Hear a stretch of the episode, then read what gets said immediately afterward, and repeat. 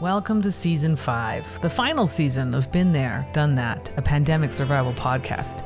In this show, we've been talking to some real life experts on how they've been getting through this time filled with unexpected changes, challenges, and still those darn feelings of helplessness.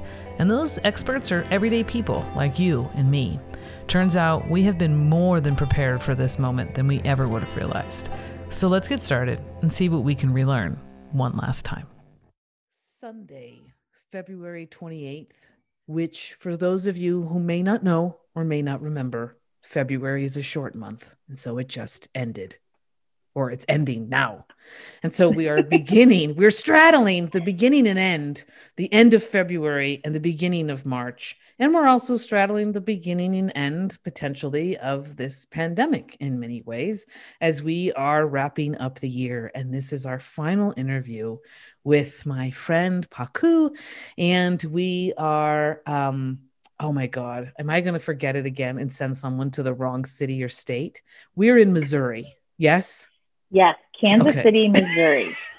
I once I once sent somebody, my partner Emily, to see uh th- these two were supposed to meet up and we ended up in a different Kansas City or a different St. Louis. I don't remember. All a I know is that Kansas City or a different St. Louis. or different Missouri. St. Louis are on opposite sides of the state, as far apart as you can be. Yes, geography. It's a wonderful thing. Um, and not one that is apparently my best friend. So, anyways, I like looking at maps, but tell me to identify something in a map, maybe not my sweet spot. Let's move on, shall we? So, it is a wonderful Sunday. Thank you so much for giving us uh, time today and time this whole week, really. And the last time you and I spoke, um, it was a few months ago. It was previous to the inauguration. It was previous to the January 6th insurrection. Yes. And, um, but, you know, if you want to talk about that, we definitely still can. But I also feel like there's something that's happening today that actually, when I brought it up to you, you didn't even know. And it's actually one of the first things that you and I started talking about on any sort of recorded thing. And that is television and film. And so today, yeah. February 28th, 2021, is actually the night of the Golden Globes, which is the beginning of the award season that happens every new year moment. And so you get the Golden. Globes, the SAG Awards, the Oscar Awards, People's Choice, like all these things start to come about um, sometime between February and March. And basically, you know, this is one of those odd years where what movies are we talking about? What television shows are we talking about? And I also just want to point out that the last time that we spoke, we wanted to and didn't get into as much talk time about the TV show This Is Us, mm-hmm. which has definitely been back on since we last yeah. spoke. And there's so much to unpack there. And yes, there's just there there's is. just so much to catch up on. So I'm not even going to start with a topic yet. I'm just going to open up with how are you? How's it going? And if you were to recall some things that have really stood out to you the last couple of months, what would they be? Uh, well, I am doing okay. Um, I am trying to create some structure and order in my life a year into the pandemic when everybody was like, Alice is only gonna last a couple weeks. It's fine. Or the kids are just gonna be home from school for like a month. Like it's we'll figure it out. It's not going to be so bad. Uh, yeah, so here we are. Um, it's March. Every month is March again. So here we are. Um, is what it feels like. like, how can it be March again? It was just March last year. Um, I so I'm sure. Yeah, I feel like I'm at a point in my life right now where I really am craving some structure um, and after a year of just being like, let's just go with the flow. And I, it's actually been really exhausting. Um, but I've also like, at, I'm also at a point where I've created some discipline around my health. And so like, I'm exercising consistently. I'm now one of those people who gets up at like 4.30 in the morning to go exercise. You are? Um, I am. I am. 4.30 yeah. in the morning? Yeah, to go to like 5.30 a.m. group exercise classes. Let's rewind. What time do you go to bed? Well, that's the challenge. So I'm really typically like asleep at this point by like 10 ish. Mhm, mhm. But I was a night owl. Like I used to, and and when I was stressed, I would just stay up all night long. So clearly, this has been a stressful year. I've not slept very well this year, um, but it has meant like really trying to reconfigure my evenings too. Um, but I tell you what, I love these mornings. Like I, really? yeah, I didn't. I- didn't quite know what I was getting into when I said I'm going to commit to do this thing, like exercise five days a week and two classes are at 5:30 and two classes are at 6:30. My like my like luxury class is Sunday at 9 a.m. You know, like that's like really late. But um, but I've been doing it, and um, partly to prove to myself that I had the discipline, but also just because uh, I needed some time out of my house, away from my kids, away from my family. Not because I don't love them, but because we've all been together for a year and everybody is in the same space. you know, okay, like- okay. Note to self: when this interview is transcribed, make sure that that moment where Paku says "a year" is in all caps. I All just want to make sure that that is really captured as an as an increase in volume. yes. hmm So um, so yeah, it's it feels like a both like a a messy like oh what's next now like 12 months into the pandemic like what's next and everybody's excited about the vaccine and so am I but I'm not con- like I don't presume that that means anything that doesn't mean that how we're living now is going to be any different um, for quite some time because not everybody's going to have it have it being the vaccine um, and also just trying to create some order in what feels like prolonged chaos. Timeout. What is it? I just I want to know how universal this might be. I've never heard of anyone, nor have I seen in fiction or nonfiction storytelling an example of someone waking up at an hour like 4:30 in the morning and that they're like happy and like rested and feeling good. You know, like I remember before the pandemic, this commercial came out that had the soundtrack to Snow White and the Seven Dwarfs Hi Ho. And it was all these different individuals in the dark having to wake up, and the music would begin Hi Ho, right? And all these people would start to wake up in the darkness and, you know, very like slowly and sleepily make it to the restroom and take showers and brush their teeth and eventually make it to the airport. And then like that was their commute right? It was to wake up at an insane time in the morning to g- make their flight to make it to that meeting in such said place by a reasonable early time.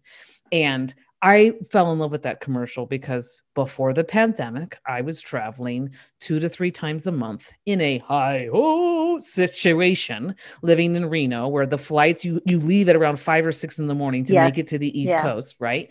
And um, and I, I guess what I'm trying to get at is is it a universal idea that if you have to wake up and be somewhere and leave the house at around 4:30 that you're like halfway awake and it hurts it's painful to wake up that early but then Well, on the okay. other side of it you're like oh my god look at what i accomplished and it's only 6 Yeah, that's that's actually what it is. So like I'm not saying it feels great when the alarm goes off at 4:30 and I lay in bed for a while.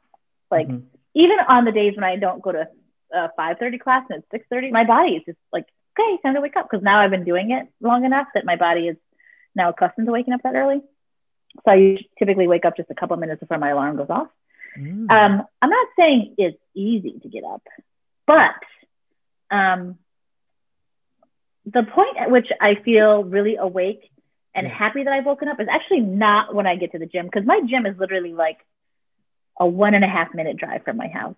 Like I am really lazy. I could probably just walk the several blocks, but like, um, but not at 4:30 in the morning that's not lazy that's safety and it was also like 30 below zero last week, so like it was really cool. safety safety and also safety. But the point at which actually I'm happy that I'm awake and like about to start my day is not the gym. It's when I'm up and I'm in the bathroom and I'm brushing my teeth.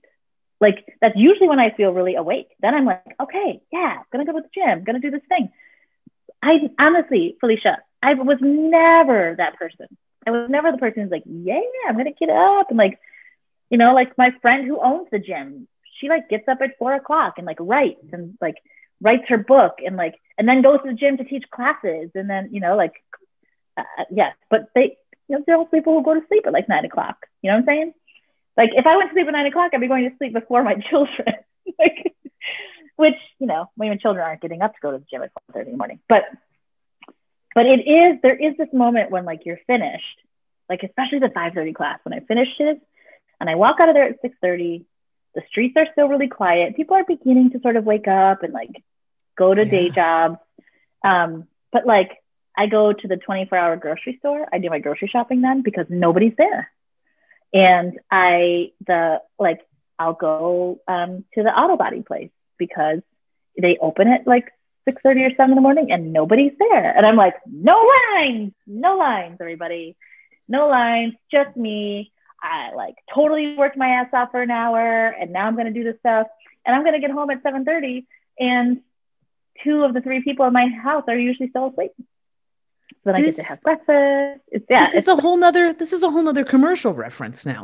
have you seen the progressive insurance commercials about, you know, this guy who's a facilitator and a trainer helping new homeowners not become like their parents? Not yes, it's really and then and they're saying quinoa, quin, quinoa. Yes, you're trying to pronounce quinoa. Yes, it's a funny and, commercial. And, and and that moment. Are you where... suggesting that I'm becoming my parents?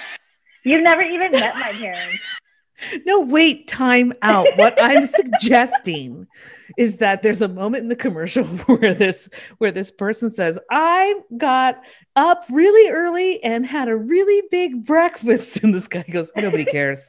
Nobody cares how early you got up, right? Like what I'm hearing from you is like something that I have aspired to. I've wait I've been waiting for that moment. I'm longing for that moment where you're just like up really early in the morning and you and you retire to the bedroom really early in the evening and and that you have that like sweet spot retirement old person life like i want that life you know when i was a teacher in a high school situation and i would have to wake up at a ridiculous 5 a.m hour to get on my bike to ride my bike to work uh-huh. it was uh-huh. beautiful uh-huh. you know i would i would ride my bike past the bakery and i would smell the fresh bread and and past construction and i would smell fresh lumber you know it was like a beautiful moment but that that moment i guess between waking up and brushing your teeth or waking up in the shower that moment that that time in between the real wake up ooh it's yeah. hard. Ooh that's a struggle.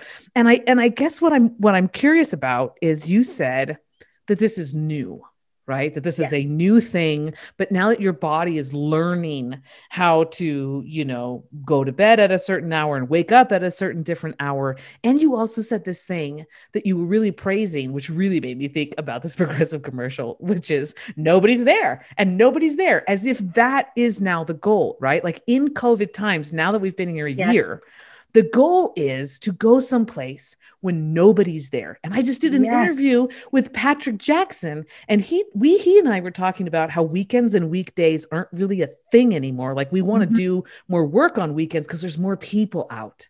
And we like make the weekend luxury time during the week because quote nobody's there, right? Nobody's there. So so our values have shifted based on what is now the shift in what is safe and the mm-hmm. shift is um, in what we want versus like what we can have like you also mentioned that you know this 430 530 new regimen is because a year into the pandemic you now need that time yes that yes. is yours yes. alone and we've, yes. we've been reading these stories about how people are missing the commute time right mm-hmm. so that hi ho whether it's a plane or a car or a bike or whatever that time to and from you know didn't always used to be just down the hall um, to the next bedroom or the living room or just to pick up the laptop and now I'm at school or I'm at work or whatever. And so we're missing that time to daydream. We're missing that time to just imagine, you know, like what could be or reflect on what has happened and let ourselves work through moving through things in that way. And so yeah. you're like a different person now. Do you recognize well, yourself? is this evolution or is this going in a different maybe, direction? Maybe it's evolution. Maybe it's being adaptive. Like I just, I think, you know, what I have discovered too, I was talking with a friend of mine about this, is that like it has felt very hard to find things about which you feel accomplished during the past year. This has been a very difficult year for accomplishment. And I said to her, part of what has felt really good about making this commitment is that not only is it as like my friend and trainer who owns the gym calls like this is unapologetic, like relentless self-care, however you need to do it. Um, which is for me, like the aloneness, the alone time is really part of that relentless self-care. Um, but that it feels like it gives me a sense of accomplishment right now. Like it doesn't mean that things haven't been good at work in some ways or then you know people might be like oh well you survived the whole year with kids home from school all year and all a whole summer and now you're preparing for a second summer at home. And that's that in and of itself accomplishment. Yeah yeah that's true. But like i think having a sense of personal self uh, like a personal sense of self accomplishment i think has been hard to find this year. And so i'm kind of looking for it.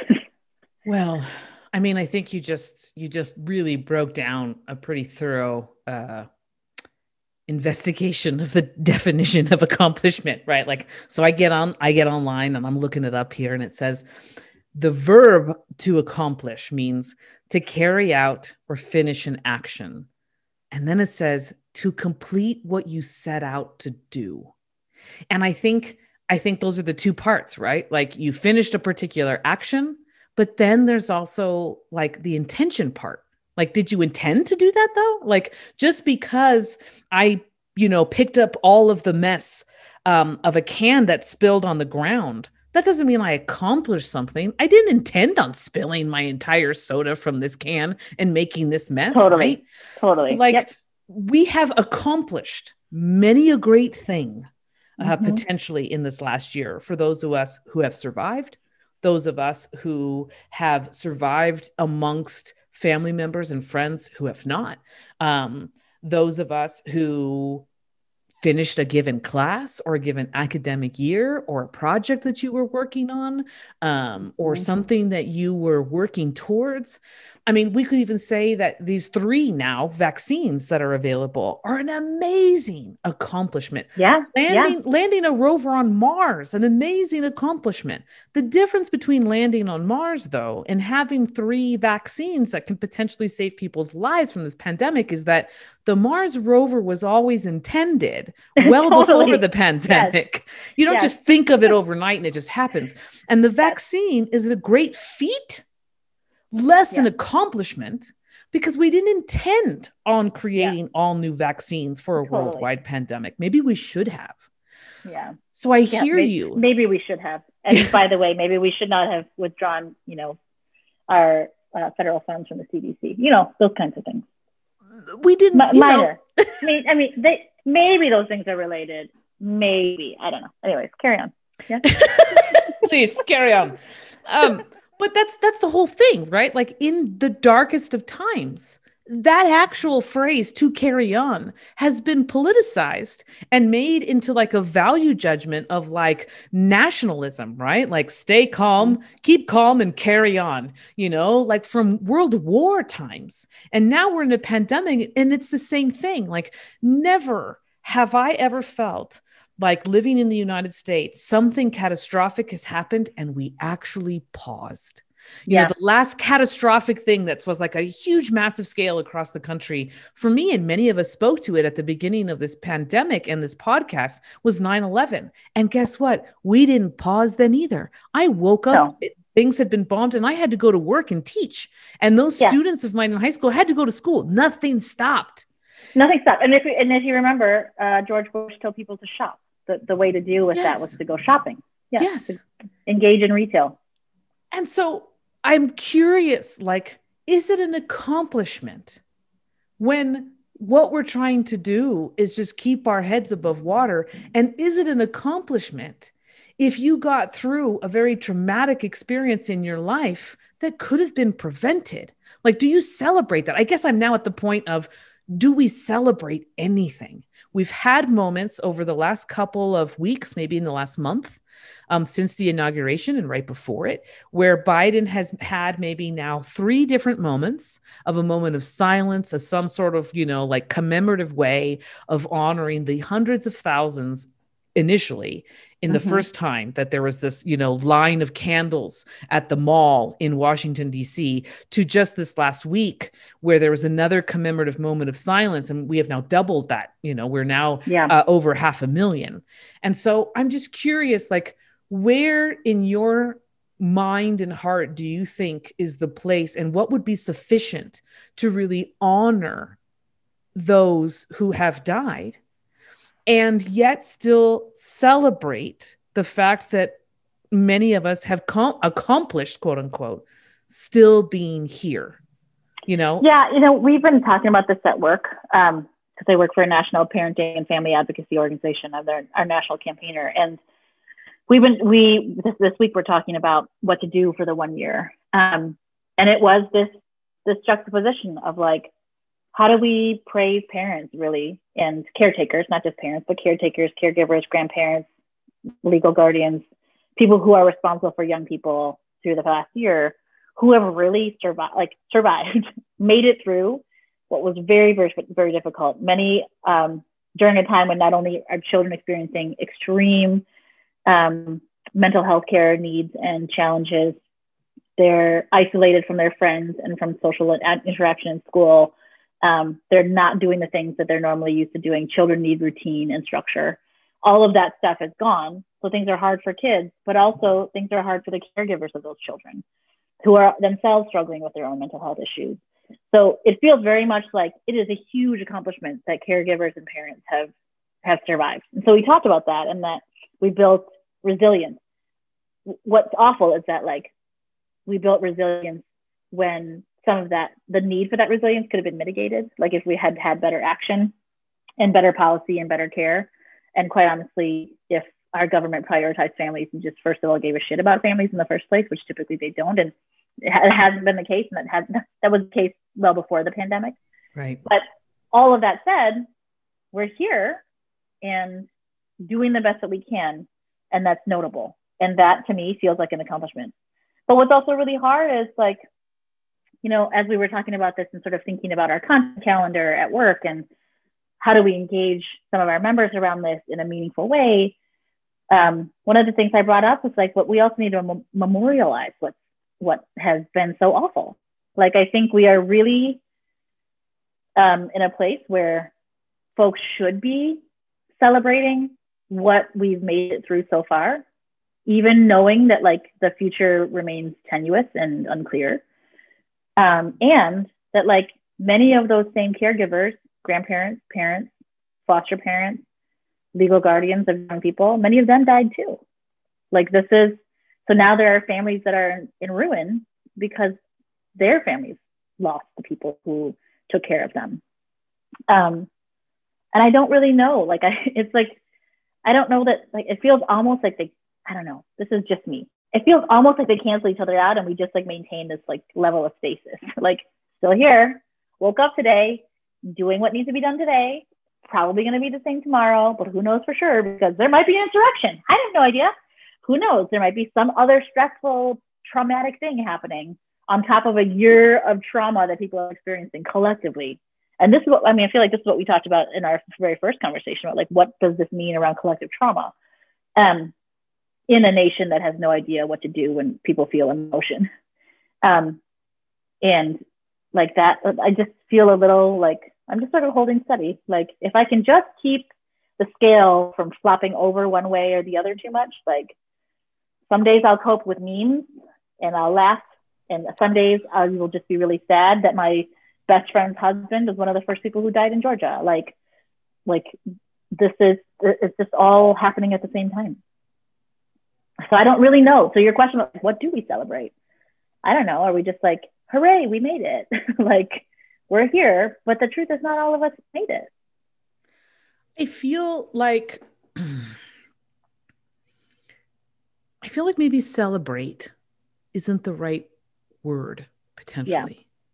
You know, um, but I think stopping to mark and acknowledge yes and let something move through us in all of those ways, it's almost as if the celebrating part is what we get to do by just merely still being here, right? Like that mm-hmm. is the thing that's ongoing. That's the mm-hmm. thing that we can continue to cultivate and want to continue. But that that's that mourning part, if we don't make room for it, then it will find us. You know, yeah. like you, you were just oh, putting a lid does. on it. That energy yeah. is going to go somewhere. It's going to come out in some way, shape, or mm-hmm. form. Mm-hmm. And as you were talking, I was thinking about two things. One, the idea of a zero sum game right? Like, so zero sum game is this like theory where it's a mathematical, I'm going to quote here the internet mathematical representation of a situation in which each participant's gain or loss of utility is exactly balanced by the losses or gains of the utility of the other participants. Mm-hmm. And so mm-hmm. there is no gain, there is no loss for you or for anyone else. It is a zero sum game. Yeah. But I'm curious you know, when we talk about a zero sum game, it's as if there's no advancement. That, like, you know, because the intention, in order to claim it as an accomplishment, is that someone will be the victor, someone will win. But if yeah. there is no intention of one person or one group of people being victorious, then isn't zero sum gaming the intention? Because isn't zero sum gaming called balance in other places? Like, Maybe, so I, yeah. I, I'm just curious, like, is our intention, is our goal to not be in balance and to always be ahead positively more so than our negative? Like, is, is this the big lesson from this year that we are living and dying at the same time all around us and that we're seeing it at a different level than we've yeah. ever seen it before? Like, I had a whole art show right before the pandemic, literally mm-hmm. months before shelter in place, that was called Still Here. And yeah. it was about living with chronic illness. And it was all this medicinal refuge being used to make art. And everyone thought it was about me saying, I was still here. Yeah. Really, yeah. the whole art exhibit was about saying, my chronic illness is still here. I mm-hmm. can't ever get rid of it. It isn't uh, a fight where there is a, an absolute victor. It is constantly fighting and constantly yeah. trying to be at a zero sum game. Well, and you know, like maybe the what's a what's illustrative about that is that like oh that indicates us that we were never living in any other kind of way exactly you know like we we were never living in any other kind of way it is extreme now and it makes me think about like something that I've been sort of chewing on the last few days with my own children about um, that the pandemic a year later is teaching me how I need to be engaging with my children differently. That like there's been so much loss for my kids as well. And my kids are like, I've said this in our past conversations on the podcast, like really privileged, have lots of access, have everything that they need in order to do distance learning, they are still engaged in their athletics, so they have some social engagement with with other children and other people. Um, my husband and I have had job stability this entire time. So all of those things being true, my oldest is also just really struggling emotionally. And we had a, a sort of tete-a-tete this week about something that was completely unrelated to what ended up being the real issue, which was that like she shared with me that like school really sucks and she's really upset and she feels really sad and she feels really alone and um and it culminated out of this conversation about she's a she races bmx mm-hmm. bikes um and an elite and is an elite athlete um, about how she wasn't training the way we thought that she should be training um and so we were everything was like around, built around this combative conversation about training when really what we needed to talk about was the suffering she was feeling and experiencing in another place that was making everything else in her life feel um, i mean i know as somebody who has clinical depression when everything else feels deadened or dull or like you just don't have the energy to do anything else even the things you know you love mm-hmm. and um, it made me think about like this zero sum completely out of balance winning losing piece where I think as parents, we sometimes, I, I will speak for myself, um, sometimes know that like as somebody who's in my mid 40s, I know more than a 12 year old. And I will just tell you that this is how, you know, X, Y, or Z needs to go. And, um, not everything is up for negotiation. And uh, you don't live in a democracy in my house. Like that's just not and those are some of the really saddest those are some of the saddest realizations as a child you know yeah, like what? Also as a student when your teacher's like i know i'm talking to you about democracy but guess what? That doesn't exist here. not not here. Mm-hmm. um, and i realized halfway through that conversation where i was trying to what ended up feeling like this zero sum thing about her training like either you did this or that's not going to happen or if this doesn't happen then that doesn't happen and I realized halfway through that like what I needed to do was step way back and one, like let go of my need to be right and fight and control, because that's also part of like determinants of a zero sum game. And I realized that like I have to interact with my sad kid in a really different way. And not just because she's sad about a thing. She's sad because she's been depressed for a year. And what needed to happen was I needed to say, help me understand why you're hurting. Like I can still be frustrated about some, you know, practice thing that I thought should have happened. But the real question here is whether or not I'm capable of asking my child and giving her the opportunity to learn how to explain to me what her suffering is about. And I think, um, you know, that becomes really difficult. Like at a time like this when this is also true, I think, in partnerships. Like when people exist in the same space together under stress for a long time, everybody's worst behaviors become very acute. Everybody's worst communication skills become very, very present. Um, and even when you think you're doing a good job, um, or even when you think as a caregiver uh, or a parent who, quite honestly, probably knows more than a 12 year old what's right here or what the long term outcome will be, that doesn't necessarily mean that um, it's the right thing to do to help a young person or even yourself in whatever emotional state we are all in right now because of this pronounced year of trauma.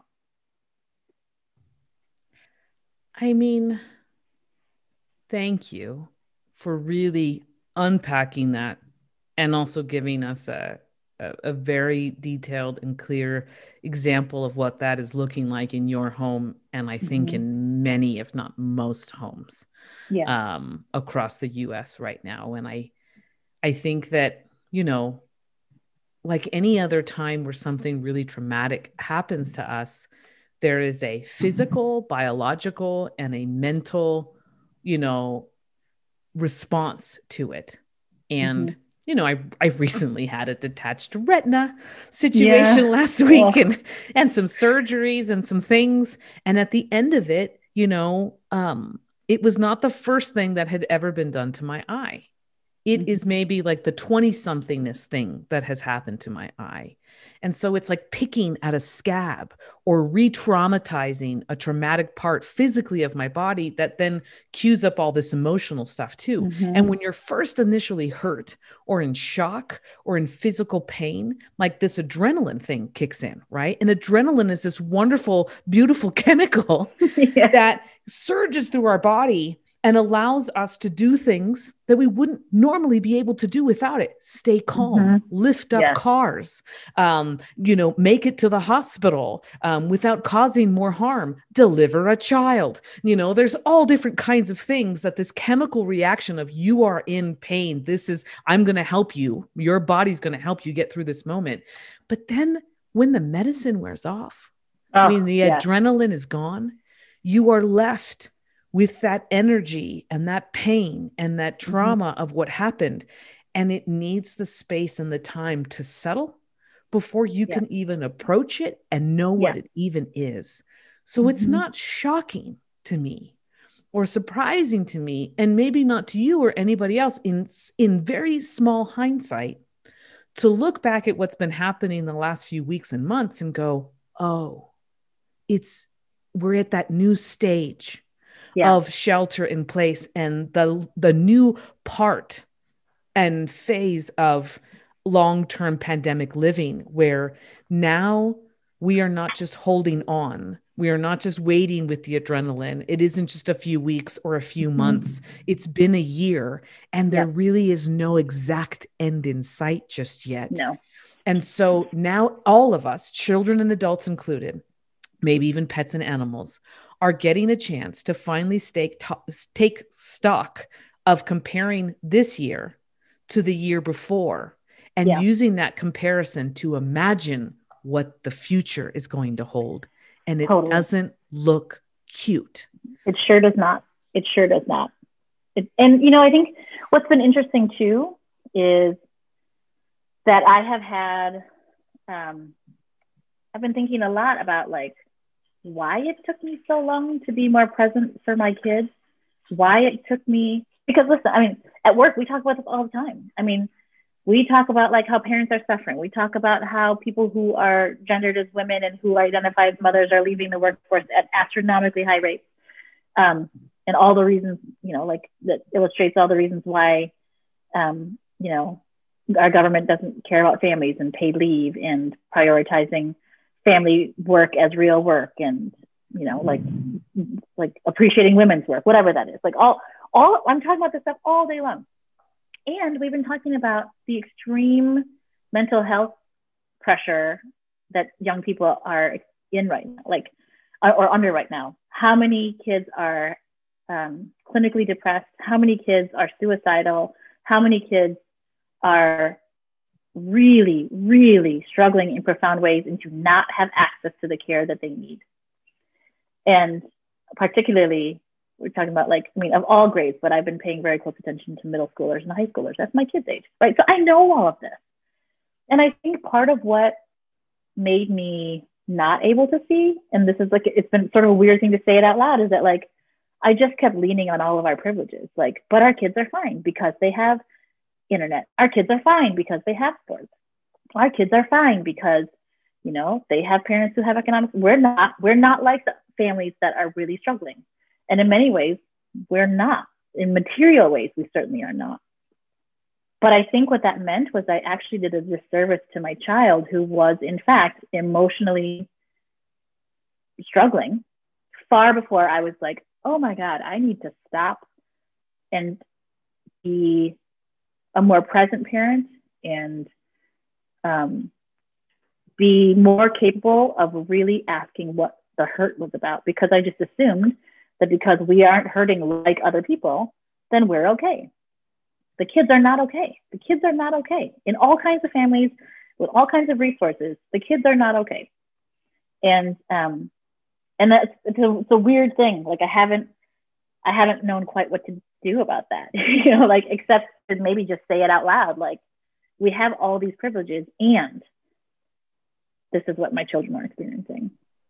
And it makes it really, you know, like oh profoundly clear how how much young people must be suffering who don't have all of this stuff. If my children are suffering this much, um, it means that there are millions of children everywhere who haven't been to school all year, who can't be found by their teachers, who don't have access, who don't have food, who are like getting onto Zoom calls and crying because they're hungry. Like, this is what's really happening right now. And our zero sum game now feels like I just keep thinking about that. Like, oh, like, now who's going to get the vaccine? And how are we going to get the vaccine? And who's going to get it and who won't get it? Who gets it first? Who doesn't get it? Like, I just keep thinking like when are the families of children you know with parents who are essential workers and who can't afford food with a little girl who's crying in a classroom like when do they get it? Like what is i so i just i feel very full and right now i feel like my my emotional and sort of mental space feels very jumbled around feeling like i failed my kids for a while this year around their emotional needs because i wanted to i just assumed that they were fine or that because they were better than other kids or we have it better than so many other people that I think I paid less attention to that than I should have. Well, I think if it matters to you at all, that you're still the most amazing uh, parent that I know because you even care about the kind of parent that you are. You know, it's like if you don't think about and try and always notice your blind spot, then that is in fact your blind spot. Yeah. You know, and so I think that, you know, what I want to share with you is that what if your child was going through all of this and we weren't in a pandemic? Like, so how much grace and latitude are you Yeah. affording yourself um, in this moment because of the moment and not because of the situation? Because let me tell you, I don't know of a single 12 year old who, outside of a pandemic, isn't going through an incredible amount of suffering emotionally because Yes. you're 12 Because you're 12 and you're, and, and you're 13. 13 and you're 14 and you're 15 and you're 16 like this really outside of the pandemic thing happens when you get a surge of new hormones and your body is changing without your Oh my- consent and in Lord, ways that yes. they didn't ask you would you like them this size? Would you even like them at all? Like nobody's asking you anything. This is the time where there's no consent for anything.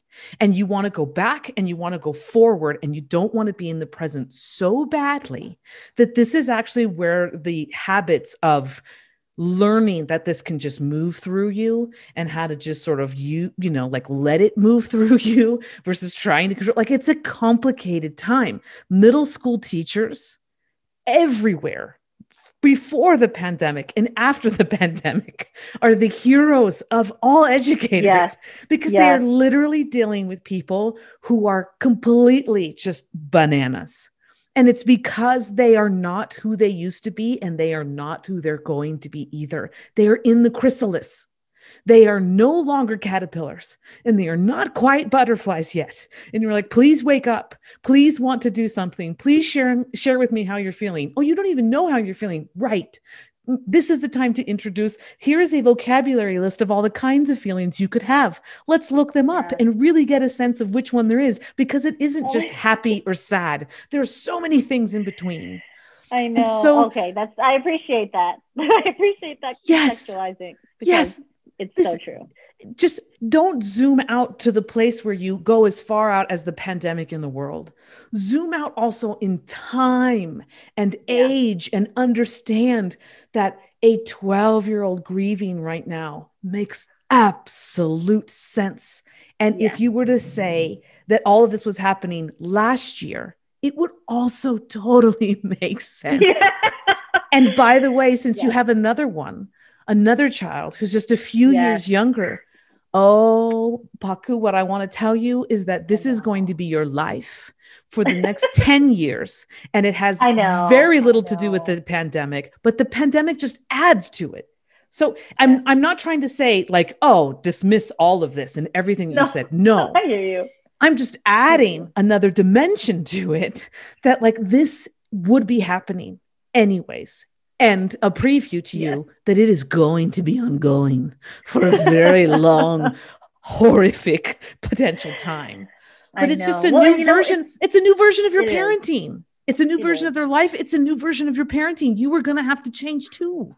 It is. Uh, Yes. And, you know, and then Nate and I are both really trying to figure out what it means for us to change and to meet their needs. You know, like, and it's interesting because I appreciate like the big zoom out because that's true for both of my children at this age who are 10 and 12, prepubescent, preteen. Um, and like, it's, it's, that's a good container to imagine what pan, like, to see the pandemic and to see like what is what is different like so if i can say oh like developmentally yes they're going to be talking back. And developmentally they're going to roll their eyes to everything i say. Like develop yes developmentally they're going to live in their pajamas all day in their bedrooms like and then come out for dinner and unload the dishwasher. Okay fine. Mhm. i can see that. And also my god the pandemic is just like has just made it so much more potent you know? Yeah. and like for my younger one it's really different. Like my older one who um wants to please people and wants to feel like the good feelings not the bad feelings Mhm. um, who will avoid the feelings that she has described as bad in favor of only feeling the good things. Like my younger one is really different. She's an empath, so she feels all things. She feels all the things she's feeling, and the pandemic has been really hard for her because she felt all the things that the rest of us are feeling. So when we fight, when we're sad, when we are angry, when we're frustrated, she feels it all and she absorbs it all. And so she has, she's like a exuberant, funny kind of a joker. Like she's, she's really witty and super silly and very, very just um, smart around humor. Um, but there, I have seen her also become more subdued, not because she's not still funny, but she will become more subdued when there's just a lot of feelings around her that other people are having and that happens a lot more now. And um and she is starting to play this role of like wanting to take care of everybody and fix everybody partly because she's worried about other people but also because she knows that that's like an emotional mitigation strategy for her. Like she would never at 10 she wouldn't articulate that. But as her mother knowing that she's an empath i can see that. So like if she could thwart a fight or like tell two people to stop or intervene and stand up for her sister in a way that like makes me or her dad back down that also means that that's a fight she doesn't have to absorb. Like that's a bunch of excess mm. feeling and emotion that she doesn't have to take on. She figured that out. And a couple times she's basically told me that. And that's like a whole other ball of wax. That's new behavior in the pandemic. Yes. And it's also incredibly familiar as the youngest in my family. Yeah. You know, being the entertainer is how you are different than the oldest, who's just the mm-hmm. oldest and so gets everything first. So you've got to figure out what can you what can you possibly get yes. good attention from? And then, yeah. you know, it's like a Tom and Jerry situation. When you're the mouse, you get to see everything from a very mm-hmm. different vantage point. You see mm-hmm. everything. Mm-hmm. You're you're constantly in the zoom out because you're so small. And so yeah. yeah, you become an empath and you feel everybody's feelings and everybody's things because how could you not? It all hits you down on the bottom because you're the little mouse. Yeah. I mean, it's it's quite a year and you know, if I were to look back and if you and I were to like think about even replay, reread the transcripts of our previous interviews, there has never been a moment where you and I have spoken. And at some point, these kids don't come into the damn story yeah. and take up a ton of room. like they are just these leeches, these moles on you, you know, like you can't get rid of them unless you yeah, go children, to the gym. Children are just, they're just parasites. Yeah. From the minute they implant themselves in implant themselves in my uterus, literally in the truest sense, a parasite. Parasite, absolute parasite. They are they're the cutest parasites ever. Let's talk about one last thing really quickly and then okay. I have one last question for you. So I mentioned in preview, you know, this is us. This is yeah. us as a TV show about siblings and a family. Interestingly enough, on the same day and an hour before is Queen Sugar, which is also about siblings, but it's a black family in the South. Um, and my mom and I watched these two shows, Black Family and Siblings, and then uh, we watched This Is Us, White Family with one black sibling, and it, they're so very different. This Is Us, we watch it and we weep and we just cry the whole time. But when we watch Queen Sugar, we feel empowered and there is no crying. We feel like there's a fight. And these shows are very different in that way. One is about a constant fight. That would be queen sugar. And this is us about is about a constant trying to uncover and find out who the hell are we and who are we going to be. Mm-hmm. and so they have these two different things going on but both of these shows have experimented as have many now um, with showing us being the TV mirror, right? Like good television does two things it mirrors what's happening in real life, and two, it pushes us and educates us to maybe be better than we currently are.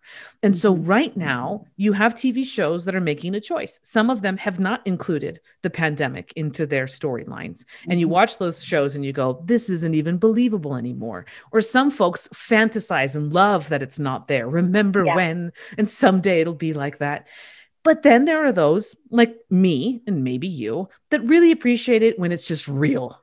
And mm-hmm. so the closer it is to reality and an actual reflection, the better. So This Is Us has been playing with what happened in this summer and the reckoning around racism and white supremacy in this country, and also the pandemic and the complexity. Just this last episode on having a baby um, and being a new mom, whether that's an adoptive mom or a birth mom mm-hmm. during the pandemic, and what is that like? And so I'm curious, are you still watching the show? And I am. How I am. do you feel about the inclusion of this storyline? And, you know, we've been talking a lot about the girls, noticeably absent from the storyline in This Is Us is how the pandemic has been for the children. It's Mhm. really been centered on the parents. And so I'm wondering if, you know, what your thoughts are on the potential that these shows have to show us what it's like for kids too, and th- that missing.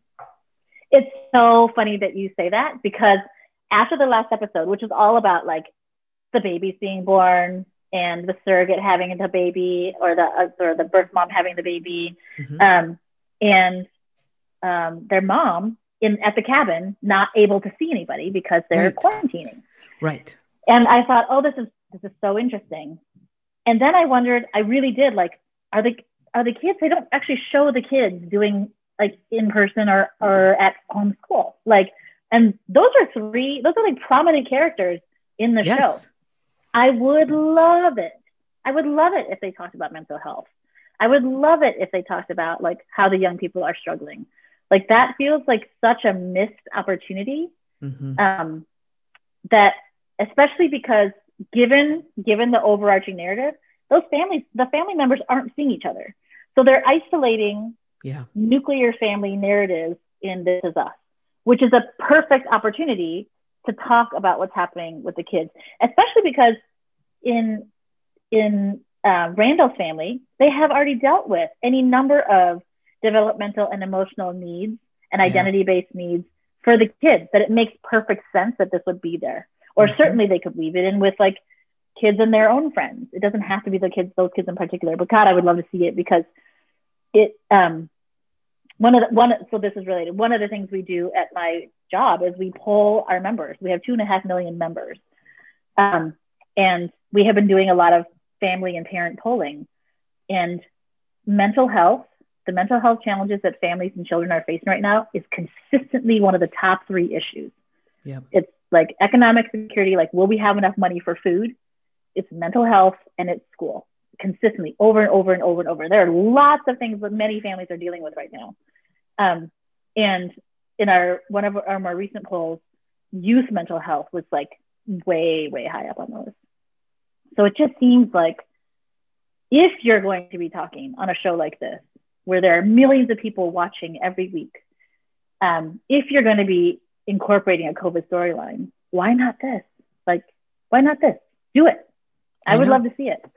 I I know. see it. it feels like a real missed opportunity and it also feels like i don't know where to guide young people to watch right now where the storyline really matches what they're feeling because it might be shows that deal with you know mental health or deal with the complexities of being in middle school or high school but they don't have the added part of the pandemic No, Right? they don't. It's like it's whatever drivel I've been watching on like Nickelodeon or like you know whatever that stupid bunk show is. You know, like summer camp shows. Like it's all stuff that yeah this isn't real. And the only places right now where kids can go are like if their families have the resources, maybe their spiritual communities have resources. If they're lucky, maybe their schools are doing something. But I'm pretty sure like, I I just am looking at what our own school. I mean, and I'm not necessarily mad about it because what schools have the funding to build capacity to support kids who all need mental health care. right Um, right so like what are kids doing? There's like a hotline to talk to other teens. Like there's a national hotline kids can call just to talk to somebody else who's a peer about what they're experiencing. And those teens on the hotline have some support, but like they're not therapists. They're not like there's right I just think what is there for these kids besides like more, you know, Roblox and Minecraft and TikTok yeah and whatever else and a tablet on your face. because all of those things tiktok i mean i go to tiktok when i want to just completely you know not be in reality Mhm. completely Mhm. right and i laugh at a dancing dog i lance Yeah. i laugh at a dancing parent and child duo or whatever and and that's where i get my joy but that's only where i can get my joy it's not where i can get my relief It is Yeah, not a yeah. place where i can talk about like what's really happening and hear about what's really happening and just sit with that for a moment it's only a place to distract and have something else mm-hmm. be my reality and Yeah. i wonder if maybe what's happening with tv shows like this and us this is us and others that have child characters have full family you know narratives and are right now currently not showing the effect of COVID-19 and the pandemic on on younger people is maybe because of child labor laws, is maybe because of child actor laws, is maybe because the parents of those children are like, "No, we're not going on set right now with a bunch of folks that are maybe going to put you at, you know, a, a, higher exposure to the pandemic, especially since yeah. there's no vaccine for you as a child." Yeah. Like yeah. I don't know if that is maybe what is the um, barrier to really including them or if it's a writing issue or if it's been an yeah. audience issue this whole time and that this is us was made for you and I in our mid 40s who can yes. completely identify with the adults and it wasn't supposed to be a full family show. I suspect that that's probably true. Even though my 12 year old, my 12 year old totally watches it. it. Yeah. Watches it. Yeah. yeah. Absolutely religiously. Yeah, yeah, absolutely. And well, because there there is a 12 year old in it and they had a larger storyline and that has been complicated. Okay. Yeah. Final question for you okay. because we could clearly talk for way much longer than than anyone anticipated. Final question. You know, when we started this podcast, I asked everybody, all the 30 participants, you know, what does this time remind you of? and what do you remember about how you got through that time and how are you getting through this now mm-hmm. And you shared about a lot of things that mm-hmm. have happened in your life where there was grief where there was mourning where there was an absence of knowing exactly what was going to happen next. Um, and how do you sit with that? And how do you work through that? And and all of those things. Well now it's been a year. Yeah. and we have some lessons here whether they're good or bad about how we got through this last year and that's really what we were talking about right now the the zero sum game the balance the grief. Is this a normal 12 year old experience? Is this not? How do i make sense of this? Am, am i a horrible parent now because i didn't notice? Or am i a, a, good parent because i'm noticing that i didn't notice and i wouldn't have noticed anyways? You know like yeah. all these kinds of things. But i'm wondering if you could think of this podcast in this moment right now as like a time capsule of sorts and you could leave yourself almost Obi-Wan Kenobi like with Princess Leia a message into the future. This is a message for yourself in the future to remind yourself, well this is how you got through the first year of the pandemic, so this is how you can get through this moment.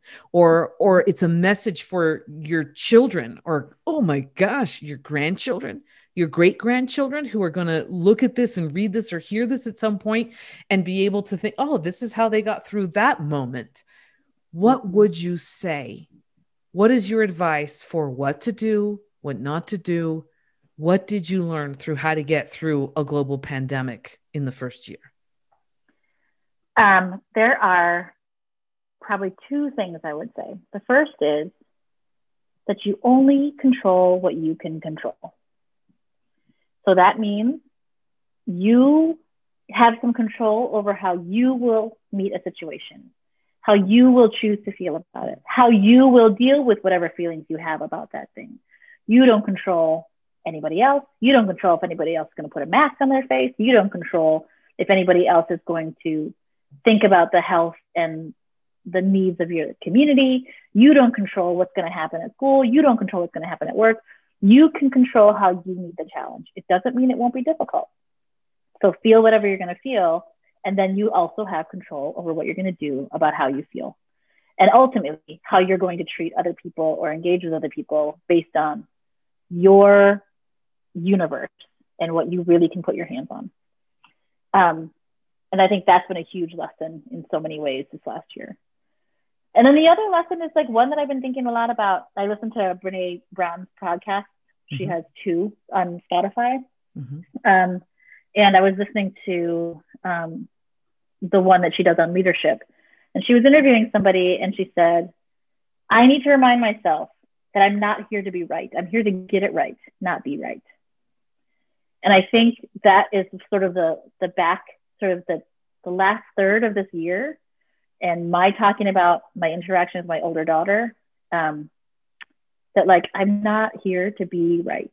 I'm here to get it right. I'm here to learn to see the mistakes, to try to adjust, and to try to shift and to grow. And um, and like I think that's that was true before March 2020, but it sure as hell is really true right now because there's just there will be lots of obstacles and things where I might feel like I know more, I want to litigate, I want to be right, I want to whatever that is. Um, but that doesn't mean that I will get it right, whether that's parenting or being a good partner or being a good friend or being a good family member, being a good worker, being, being whatever it is that like I'm here to be. Um, so yeah, that's been like super front of mind for me, which is like, get it right. You don't have to be right. It's not about being right. Um, so yeah, so those two things combined, you know, like that for me is like, okay, that's like, you know, sort of the full circle conversation about like waking up at 4:30 and going to the gym. I control that. Yeah. I control that. And that helps me be in a place where then I am in better control over how I feel and my emotions and whatever else I'm feeling right now these days. And that's just welcome to the pandemic. A child just came into the house. Um, so that those are the things I do control. When I wake up at that hour and I choose to exercise, and it helps me be um, better able to try to get it right and um, have less of a need to be right. Well, my friend, I feel like I should let you go so that you could get your rest because it's it's getting close to uh, 9 p.m. It's almost your bedtime. And by the time I'm just barely really finally asleep, asleep and maybe in REM sleep is when you'll be waking up. Um, well, I promise I won't text you at that hour. Please don't. Um, but if you do, I will. I will take any uh, time message from you because that's what I have learned um, in the pandemic, which is mm. time. What is that? What is time? What is time? time is what you make uh, time for. And so, thank you for allowing me to make time to hear from you and check in with you. And thank the real, you. thank you the real the real dilemma now is what will I do with this time moving forward where I'm not talking to 30 people every two months to see how things are. Um, and so there's a lot of a lot of uh, ideas of where the 30 participants are going to be in the coming months. Um, and uh, I don't know. I guess it's ripe for a 10 year yeah. reunion. Yes, and someday when the pandemic does not restrict it and when there's clearly going to be like a like a million dollars in resourcing for this we should all get together. We should yes. like all have a convening like a retreat or like a like let's all get together and talk about this experience. Yeah that's wild. Uh we'll have to figure out who's paying for that now that's happening or more importantly when it's happening. But yes that would be the ultimate. Maybe, that's maybe the ultimate we can convince maybe we can convince Brene Brown to turn it into some kind of a research thing and then Brene can help us. Brene, are you listening? Brene? Brene, if you're listening to Hello, tap, tap, tap, right tap, now, tap. Hello, are you there? maybe there's sort of a longitudinal study on the emotional development of all of the 30 of us who have been experiencing the pandemic together. I'm telling you, and Felicia has all this data already. So Brene, call me. Call Felicia. Don't call me. Call Felicia. No, don't call me. Don't call me. Call you. Call you. Call, call Brene. Brene, if you're listening, call call Paku and and Brene. I quoted yes. you recently. Brene, my favorite quote of yours is that stories are just data with a soul. And let yes. me just tell you, there's so much soul and there's so much data up in these stories. So Brene, call Paku and she will call me. Um, You've been listening to Been There, Done That, your pandemic survival podcast, sponsored by the New Economy Coalition, a membership based network representing the solidarity economy movement in the United States. Visit NEC at neweconomy.net. Until next time, I'm your host, Felicia Perez. Stay well and stay human.